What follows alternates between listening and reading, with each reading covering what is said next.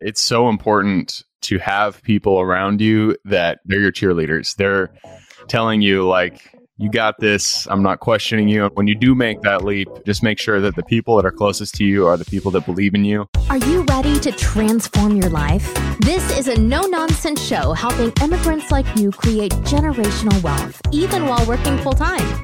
Get ready to take notes. Here's your host, Saket Jain. Welcome back, Migrate 2 Wealth listeners. Today, I have the pleasure to bring to you Gabe Petersen from Seattle. Gabe, how are you, buddy? Saket, I'm doing well. How are you? I'm good, man. I'm, I'm looking forward to this conversation because I know we have a bunch of different overlaps. Both of us are management consultants or ex management consultants.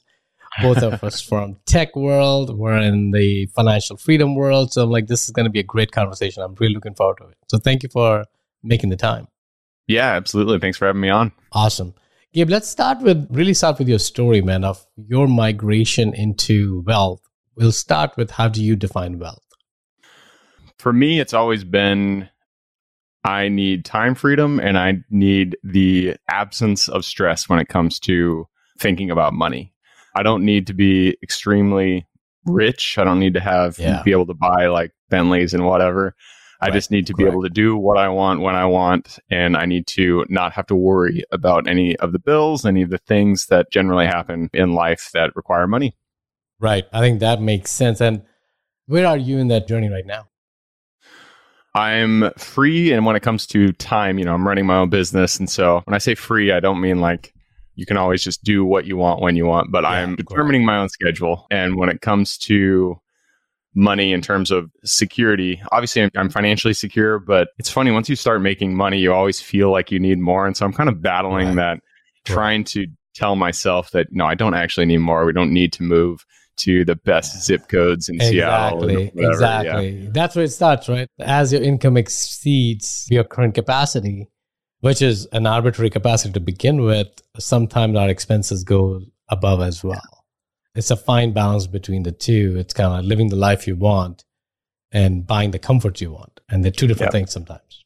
So to help us understand the journey into it, you were a consultant, which is a crazy schedule, knowing my own schedule from being a consultant before. You're working 80 hours, you don't get a Christmas break because when Christmas break, there's always a client deliverable because, you know, clients go leave for vacations and holidays and you gotta have to work. So help me understand that path from being a consultant where you don't control any aspect of your time. And that's Yeah. probably true for a lot of W 2 income earners and the business owners as well. So, what Yeah. was your journey into what you do right now?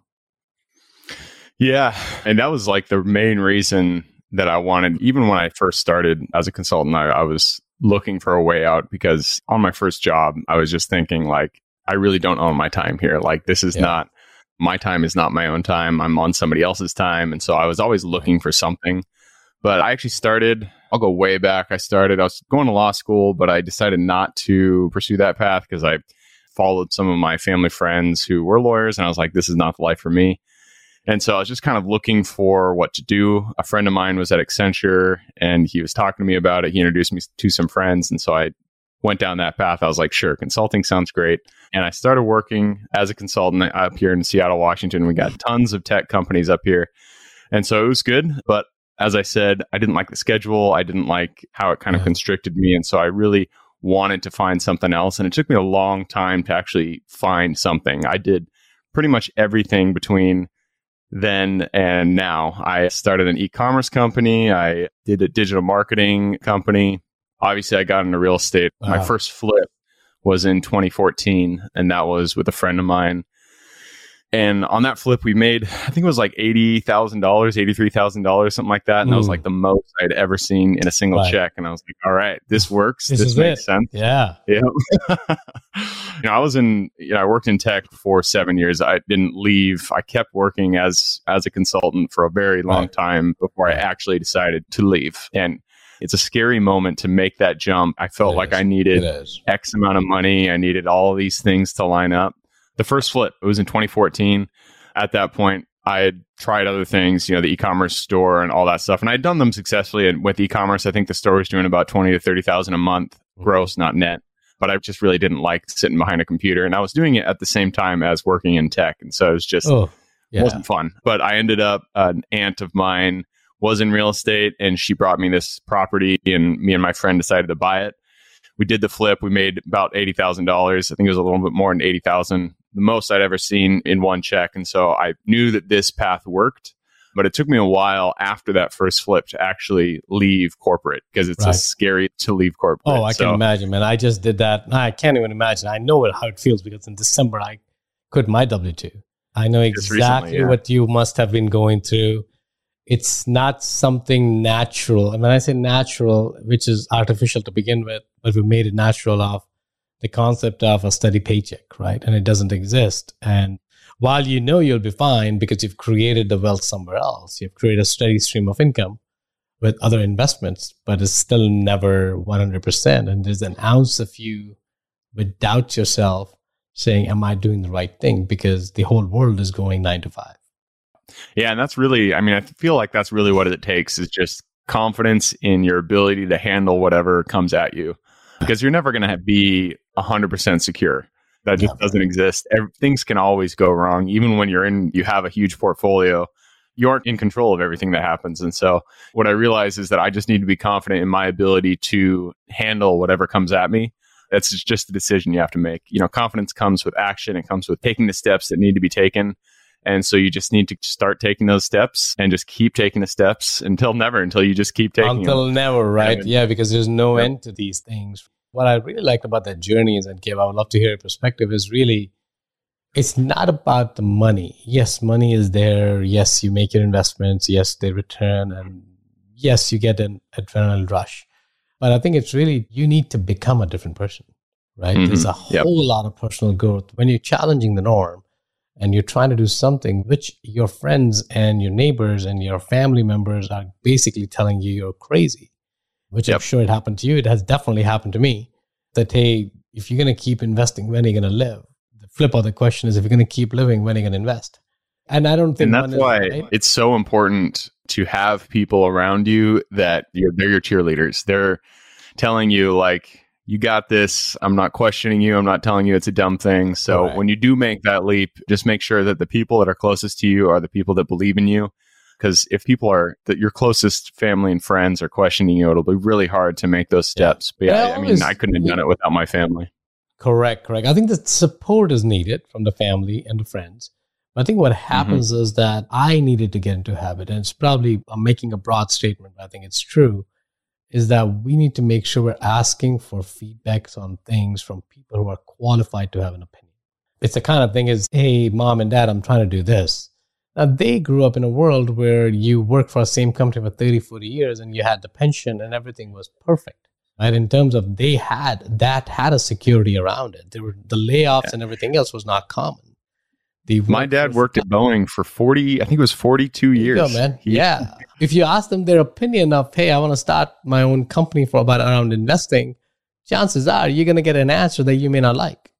But if you actually ask somebody who has gone through that path, let's say if you and I are talking and I talk to you, Gabe, hey, I'm looking at this option, you're like, Saket, I've just done it. It's possible. It's a very different level of comfort that you can have. If, if Gabe can do it, yeah, I may not be as smart as Gabe, I may not be as resourceful as Gabe, but if he can do it, I can figure it out. Right now, there is a hope, and that hope brings a lot of confidence. I had a professor at Columbia who would always say, "You know how people say where there's a will, there's a way." It's actually he said it's the other way around. Where there's a way, there's a will. If you can see a line of sight to anything, you will create your will towards it. I'm sure both perspectives have a place, but what we're trying to do if people don't have a line of sight of being financially free and they can't talk to somebody who's done it, it's an untrue statement, right? And yeah. that's the problem. But once they've seen you, they've seen me, they've seen others like us, and there are plenty others. You and I are not the only ones here, right? And that is actually what gives them the will to say, I should at least explore it. Are they smoking something? Are there some truth behind it? And there's actually truth yeah. behind it we have our own mentors. I'm sure you have your own mentors. I have my own who have basically crossed that chasm. And once they've gone the other side, now they're helping others to get out as well. That's really what, what yeah. motivates. So, Gabe, what exactly do you within real estate right now? Because real estate is pretty broad, right? There are like billion different subsectors within those. What do you do, and how did you pick that asset class? Yep. I got started in 2014 as kind of a side hustle. and so from 2014 to essentially 2019, 2020 ish, I would do flips, I'd do wholesales, and then I bought some single family duplexes kind of stuff. But it wasn't until 2019 when I closed on my first commercial property. It was a mobile home park out here in Washington State. And that's when I went full time into real estate. I decided to focus commercial. I went into mobile home RV parks. We bought a couple of those and I had started to do research on the different asset classes. I wanted, really wanted to focus in on one because I feel like you get the most traction when you really get good at a single asset class. Right. And so I decided to focus in on self storage. And in 2020 or maybe 2021, I bought my first self storage facility. And so for the past couple of years, we've been buying self storage facilities. Why did you pick self storage? What about that appealed to you? So I had kind of narrowed it down to self storage and mobile home parks. I wanted the least amount of risk and the most amount of upside. Obviously, everybody Yeah. wants that. Self storage facilities, mobile home parks, RV parks are considered asset or um, recession resistant. You know, I put that in air quotes because Right. it's what people say, but they do perform very well in recessions historically. So that's one thing that I was looking at. The other thing is both self storage and mobile home parks. People don't live at your property. Multifamily, and I don't have obviously Right. multifamily is a great sector, but I didn't want people to be living in something that I owned. With mobile home parks, they live on the land and you essentially land lease to them. Mm-hmm. And then with self storage, it's just people's stuff. You know, if I'm Right. evicting somebody, I'm not evicting their safety, their home. Correct. I'm just evicting Correct, their storage. And so self storage is also really great because it's very easy to do as a remote management or easier essentially. And so uh, I liked everything that I saw about self storage and decided to jump into it. Awesome. And I think this is where the interesting stuff happens, right? And I think at some point I'm going to do a panel between all different as sub asset classes within the real estate because it'll be interesting. Like everyone has a thesis, does not mean the other person is wrong. So if Yeah, you disagree with somebody on multifamily or mobile home or office building, that's okay. There's nothing wrong in that, Mhm. but you strongly believe in one thesis. So we did a podcast on you need to have as an investor your own investment philosophy. What you can't do is you can't listen to Sock and you can't listen to Gabe and change your personal philosophy once you have established that. Now you may alter it because you have tested it, not because you are not going to alter it. We would not recommend altering it just because you listen to a podcast and somebody gave an opinion, because that opinion is a biased opinion. Right now, Gabe is not lying to you. That asset class has a great value, but it may not be good for everybody. So, how do you determine it's good for you? By really developing your own thesis, by talking to people like Gabe, people like me, people like others to understand, to have a holistic picture of a few different asset classes, and then figuring it out. Ideally, you would want to overlay the macro on top of it and see what is your sense of macro, what is market speaking to you. And then you can kind of make that determination which direction do you want to go. What are your thoughts on that, Gabe? Yeah, no, I completely agree. And that's one of the reasons I love real estate is there's so many different strategies, business models within real Right. estate, different asset classes. You can do wholesaling, you could do Correct. notes, you can Correct. do farms, land. There's just tons of different ways to do it. And so whatever interests you, whatever you kind of are inclined towards, that you can make it work. I mean, you mentioned office. Office is doing horribly right now, but even office, I mean, you can make office work. You can I find mean, one could argue it's the best time to buy office buildings. One could argue. you go. Right? There because they're depressed. Now, you need to make sure how to do that, how to turn it around. And you should be able to do that, not just because it's cheap. And there's a Yeah. reason why it's cheap right now. And you want to make sure Yep. that if you're going to go against the grain, you have a very strong thesis. And if it works Well, out, yeah, and when things crash, like when office people are moving out of office, that means there's an opportunity there. It's correct. there is exactly. all this office space. I think there's going to be some interesting uses of that space Yeah. in the future. I think we're already um, about it. We're hearing a lot of noise right now that people are going to convert into condos. They're going to turn into warehouses. Who knows which way the wind is? I'm not qualified enough to give an opinion on what's the right path for commercial buildings, office buildings, mm-hmm. but I'm sure someone's figured that out or will Yeah. figure it out. And that person or that group of individuals are really going to be cashing out big time. But Yep. that's their asset class. So they know everything about that asset class. That's great you know everything about the asset class that you work in, which is self storage. I know about a few different asset classes because that's what I've built my strengths in. Does not necessarily mean one is right. Like somebody asked me which sector is right for me. I'm like, I actually don't know. Because I don't even know what you want to do. What how heavily do you want to involve? What's your risk tolerance? So if you ask a question, what's the best sector to invest in? If somebody gives you a response to that, don't even listen to them. Yeah. A partner of mine actually, his name's Neil Timmons. He puts on an event and he has this test that he has people go through that kind of helps them decide which asset class is right for them just based on the different criteria yeah. that you would experience in different assets. And so Correct. I thought that was kind of interesting because each one has its own nuance. It does. And so it does. Uh, yeah.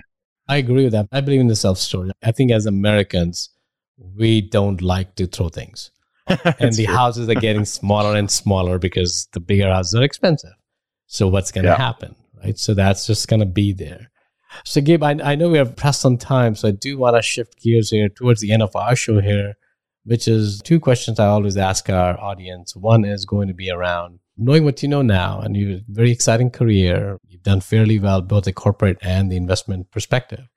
What's one or two insights you would share with your 20 year old self if you had to go back? My 20 year old self, it's funny, I asked this on my podcast too, and everybody mm. has the same answer. And I'm going to say the same answer because I 100% agree with it. It's, I wish I got started sooner. That's Making that like leap trend so scary. yeah. But if I had started sooner, there was no reason that I should have waited. I could have started seven years sooner. I could have even bypassed the corporate world. And so, not that there's anything wrong with corporate. If that's your game, that's your game. But if I'd gone back to my 20 year old self, I wish I would have started sooner and kind of had a little bit more confidence at right. that very beginning just to say, this is what I want. This is what I'm going for. Correct. Right. No, I agree. I think I hear the same answer all the time that I wish I knew to buy real estate or whatever that mm-hmm. asset class is I wish got it started earlier. Again, last question is going to be around where do you think humanity should migrate towards? Give a little bit more color for that one. What's missing in humanity? So I believe the free market system is yeah. great, but I don't feel like capitalism is the end end result. I do feel like there are problems within it. And so I feel like the next evolution is just a restructuring of society. And I don't have a good answer here, but I just know that capitalism creates a lot of problems. And I feel like those problems have a solution, especially in terms of inequality and just making it really difficult to climb the ladder. If you don't have certain things in place, certain support systems, then it's really difficult to move up. And so I feel like the next evolution is addressing that. Is I wish I had the answer, but I don't. But I just feel like there well, is. Well, if you had the answer, you would already be doing it, right? So it's going to take time. It's going to evolve we may or may not have a part to play in, but I think everyone can try and change, bring the world that they're hoping for. Well, Gabe, I think this has been exciting, man. Sorry we're pressed on time here, but I really appreciated your time. If somebody wants to get in touch with you, Gabe, where can they find you? Yeah, best place is the podcast. The podcast is the Real Estate Investing Club. So just go to therealestateinvestingclub.com. You can find me there. Awesome. Perfect, man. Gabe, we'll make sure we include the link below, Gabe. Gabe, thank you again for your time, man. Appreciate it. All right. Yeah, thanks for having me on. If you got value from this episode, you might consider sharing this content with a friend. But most importantly, be sure to take action on what you've learned. One way you can take the next step is to connect directly with Saket on an investor call. That link is waiting for you in the show notes below. The content of this podcast is for informational purposes only. Please consult your own advisors when making any investment decisions. Keep listening. We'll see you on the next episode.